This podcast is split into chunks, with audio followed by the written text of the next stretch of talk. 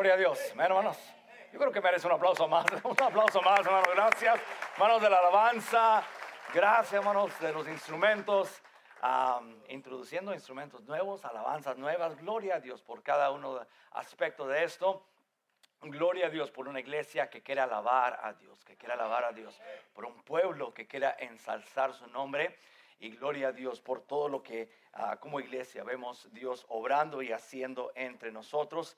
Ah, yo no sé de ustedes, pero qué hermoso fue poder ah, eh, tener un tiempo de compañerismo. Hermano Chevy, los demás hermanos, gracias hermano. Damos un aplauso a todos los hermanos que trabajaron en eso. Hermanos de la decoración, tantos hermanos y hermanas trabajando, obrando para que este, este día sea de poder celebrar la resurrección de nuestro Salvador. Para eso estamos, por eso estamos, porque Él resucitó. Lo hacemos cada domingo, pero este domingo es un poco más especial. Cada domingo celebramos que Él está resucitado y cada domingo es un día especial, pero este en verdad uh, damos gracias a Dios porque ah, de muchas, muchas formas culturales y otras uh, celebramos la resurrección. Gracias, Pastor Jeremy, por esa enseñanza y no te pasaste por mucho los 15 minutos, no te pasaste, el doble. Pero no, si eso fueron 15, yo le voy por 3. No, no, no se crea, no se crea. No, hermanos, vayan conmigo a Lucas capítulo 23. Lucas capítulo 23. Y como dijo el pastor, el segundo mensaje va a ser en español. The second message will be in Spanish. And so, those of you that don't understand it yet until we get to heaven, listen, uh, well, you'll get there soon. Amen. Uh, pronto ya van a poder hablar el idioma celestial y ya van a poder juntos así uh, que Dios los entienda bien. No, no se crean, no se crean. Todos los hispanos dicen, sí, sí, así es, así es, ¿no? Y los chinos dicen, no, pues va a hablar chino. No, no, todos hablan igual. No, Dios entiende todos los idiomas. Gloria a Dios. Él los, él los creó, Él los hizo, ¿verdad? Y qué bueno es poder alabar a Dios, cantar esas alabanzas en diferentes idiomas, escuchar y abrir nuestros corazones para recibir a su mensaje de su palabra. Eh, eh, eh, la verdad que en esta mañana celebramos mucho. Pero lo único, la única razón por la cual sabemos lo que celebrar es porque este libro existe, ¿verdad? Porque es la verdad y en él encontramos y en ella encontramos la verdad absoluta y en ella encontramos la razón por la cual celebramos, por el cual nosotros podemos ah, levantarnos y decir, hoy sé que mi Salvador vive, sé que mi Salvador vive. La escena eh, que vemos en Lucas capítulo 23 es la escena que dirige hacia la cruz. Es la escena donde ah, por lo menos este autor de este libro, inspirado por el Espíritu Santo, grabó una porción que Dios quería que por toda la historia fuera y estuviera, que nosotros pudiéramos ver y aprender de ella.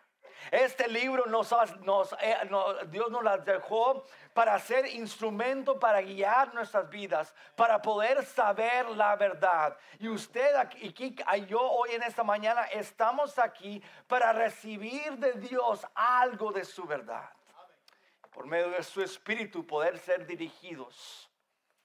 Yo quisiera hablar en esta mañana acerca rápidamente de la decisión, la decisión. La cruz es, es un lugar que cambió toda la historia. La cruz fue un lugar que desde ese punto en adelante cada persona en los últimos dos mil años ha llegado y ha tenido que tomar una decisión hacia la cruz.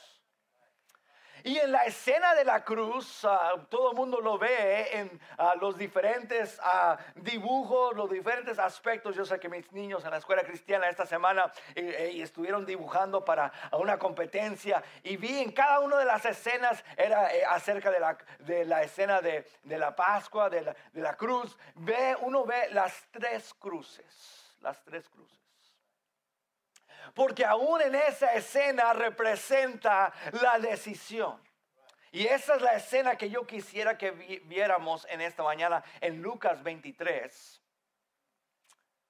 Eh, vemos que dos personajes sin nombre, Ocurre a veces en la escritura que así es, son personajes sin nombre. A veces ocurre porque son personajes ah, ah, parte de una parábola o algo así. A veces son personas reales que nomás eh, la escritura no, el Espíritu no, no, no decidió dejarnos sus nombres. Tal vez no era importante o era no importante dejarlos grabados.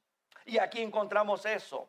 Dos personas que sin nombre pero cuyas acciones nos dejan mucho por cual aprender.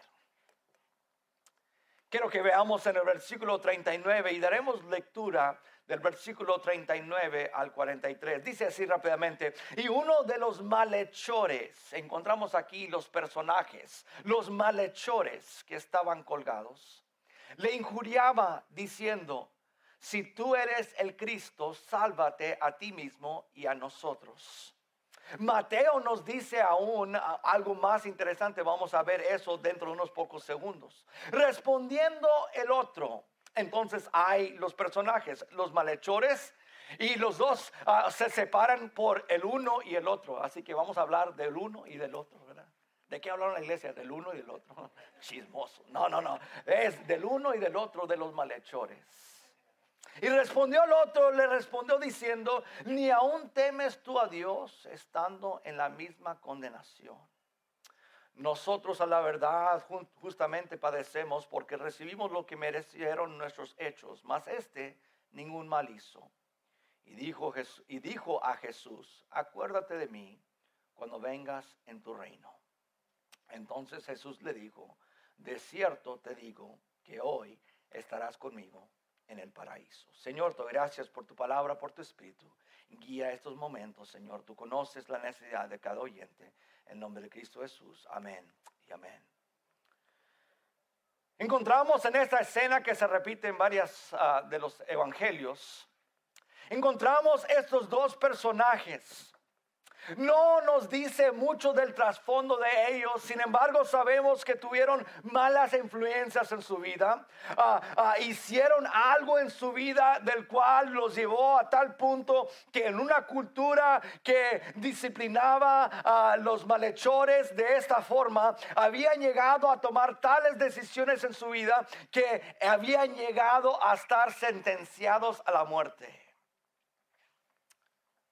Algo que estaba ocurriendo en varias, ah, ah, por varias razones. Sin embargo, en esta ocasión nos dice la escritura que no era injusto lo que estaban sufriendo, sino que era justo, era lo merecido. Eran personas muy, muy malos. El trasfondo de ellos no nos dice ah, si estaban casados, si estaban solteros, de la edad de ellos. Nomás nos dice que habían y eran, habían hecho malas cosas y que eran malhechores. Y la escritura nos da muy claro que están en el mismo punto en su vida. Están en el mismo lugar. Aún ah, vayan conmigo a Mateo 27. En Mateo, uh, la escena que él grabó, tal vez ah, lo que algunos escritores dicen, tal vez fue algunos minutos antes. Ya ves que en, en, un evento que está pasando, personas entran y salen de ciertas escenas, de ciertos momentos, están cerca físicamente de ciertas conversaciones y no de otras. Pero dice así el versículo 44 de Mateo 27, lo mismo le injuriaron también, ¿quiénes? Los ladrones que estaban qué? Mateo nos dice que en algún punto de la crucificación los dos ladrones también estaban diciéndole cosas a Cristo. Y hay mucho que hablar. Tal vez era algún paso del tiempo que este, el otro ladrón, escuchando las palabras del Señor Jesucristo, que decía que, bueno, volvamos a Lucas 23, dice el versículo 34, que esto es lo que decía Jesús, Padre, perdónalos porque no saben lo que hacen.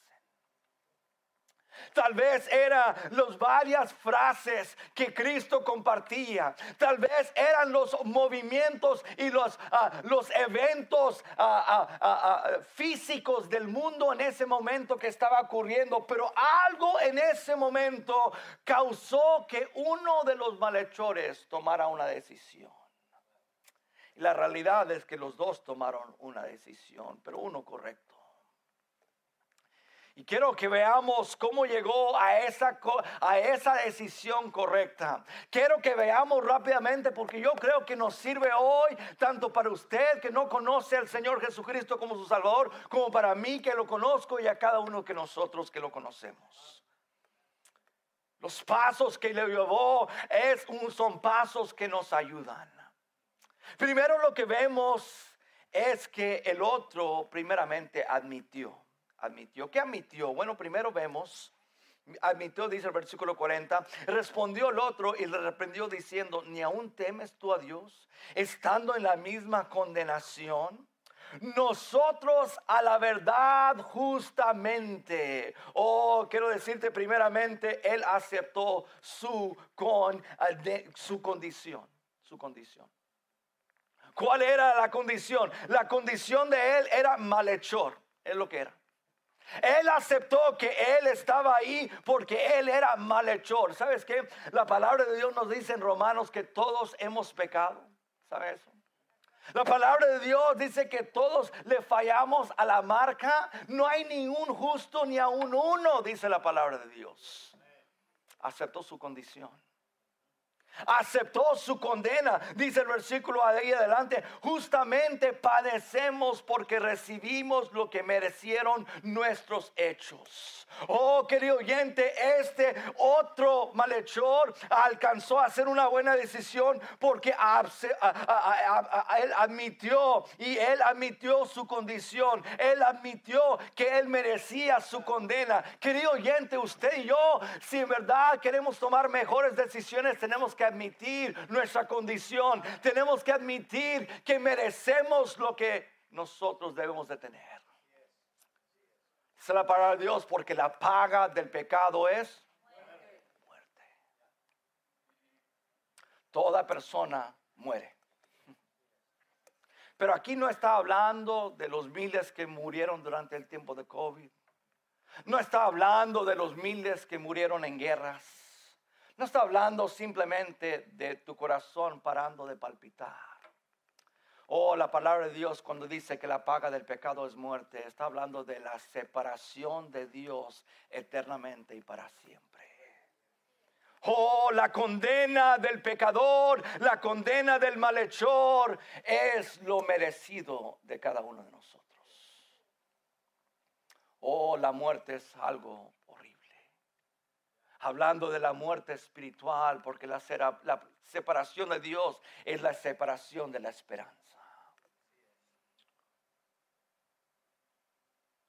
Oh, vemos aquí, él llegó, el otro llegó a una buena decisión porque admitió su su condición, admitió su condena, lo que él merecía, su castigo. Oh, dice, justamente padecemos porque recibimos lo que merecieron nuestros hechos. Oh, solo si entendiéramos, querido amigo, que por, por ser humanos que le dimos la espalda a Dios desde el jardín del, del Edén, Adán y Eva, nuestros tatarabuelos, ah, que, que el pecado entró a la humanidad y cuando nacemos, nacemos en pecado. Y cuando vivimos, vivimos en pecado. Y que ese pecado nos llena, nos lleva a la condena que es la, la separación de Dios. Y vivimos separados de Dios. Y si morimos separados de Dios, entraremos a un infierno verdadero. Y ahí estaremos separados de Dios para siempre. Porque es la condena que nosotros merecemos. Es la consecuencia que nosotros merecemos, es el castigo que nosotros merecemos. ¿Cómo llegó el otro a hacer una mejor decisión? Admitió, admitió. Querido amigo, querido cristiano, no nos olvidemos que hay que admitir la verdad. La verdad de nuestra condición, la verdad de nuestra condena, la verdad que, no merece, que merecemos aquel castigo. Pero no simplemente vemos que llegó a una mejor decisión admitiendo algo, pero mira a quién acudió. ¿A quién acudió? Dice el versículo 41 en defensa de aquel que estaba a su lado, mas este ningún mal hizo. Acudió a aquel que es perfecto.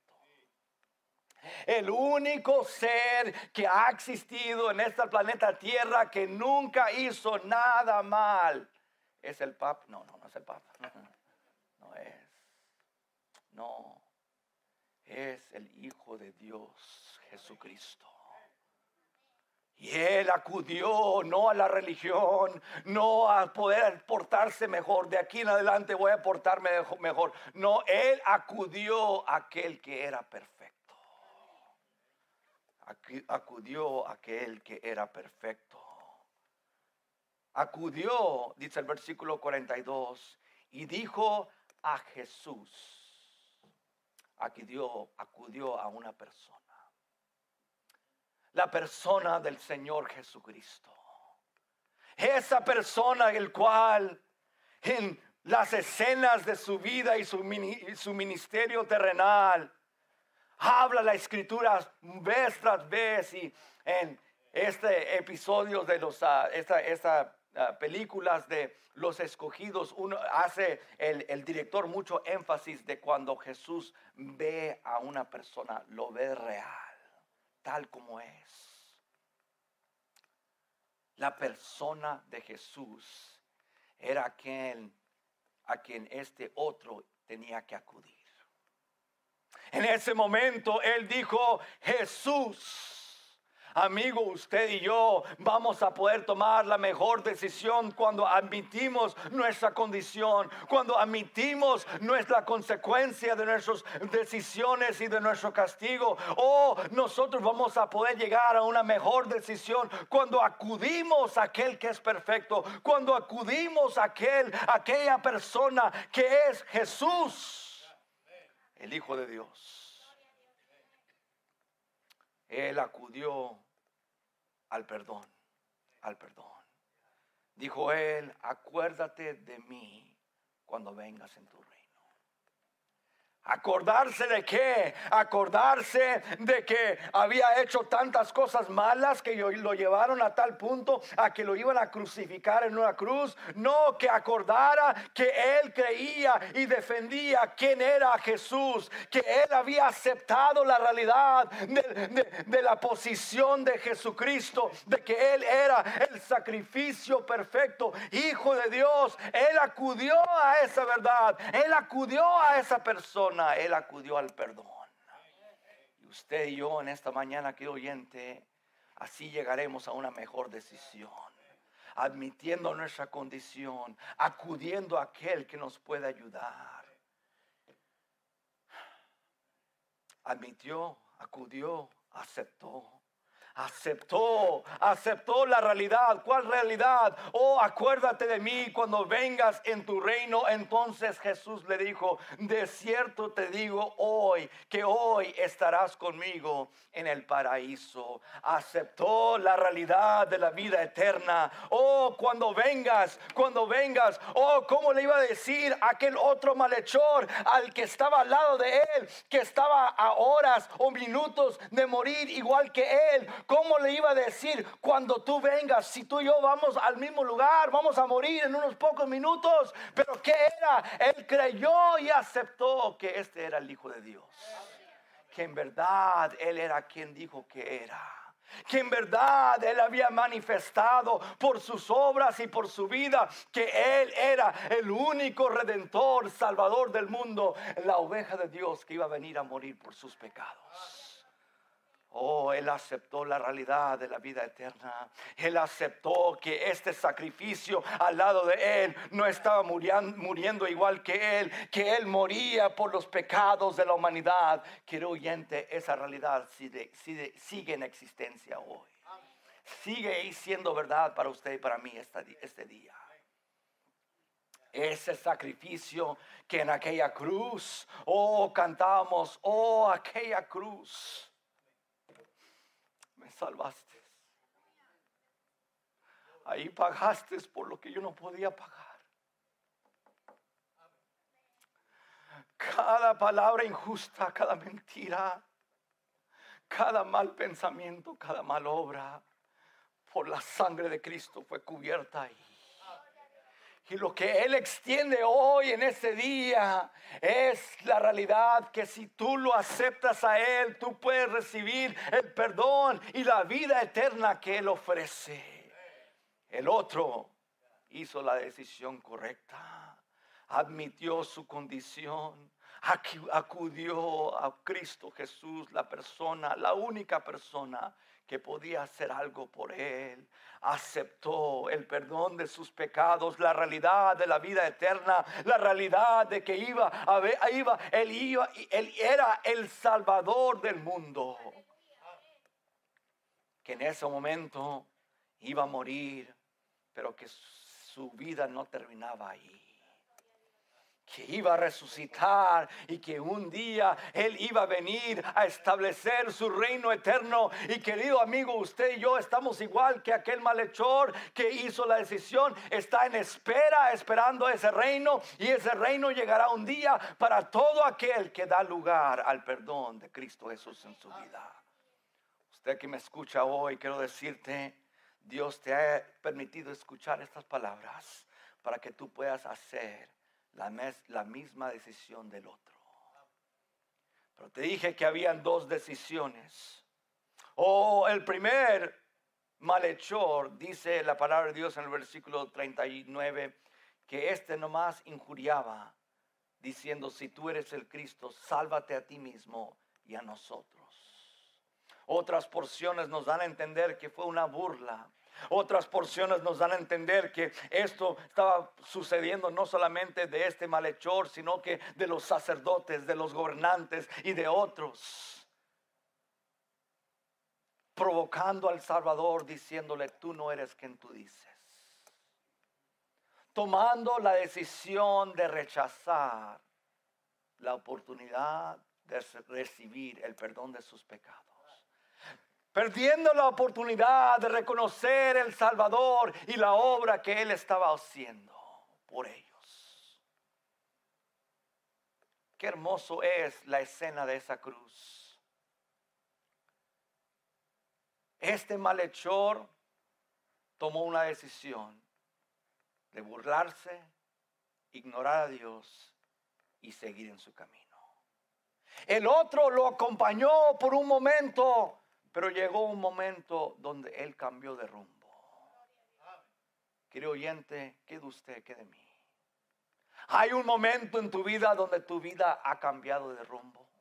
Hay un momento en tu vida, ¿sabes qué? Esto fue en un instante, en un momento, no tuvieron meses. Donde se ve el discipulado de este otro ah, malhechor? No nos dice, nomás nos dice que en ese momento él creyó que Cristo era el Salvador. Él creyó que el sacrificio que él hacía era algo suficiente para cubrir sus pecados. Él creyó que iba a venir en su reino celestial y que la vida eterna acompañado, acompañado con él.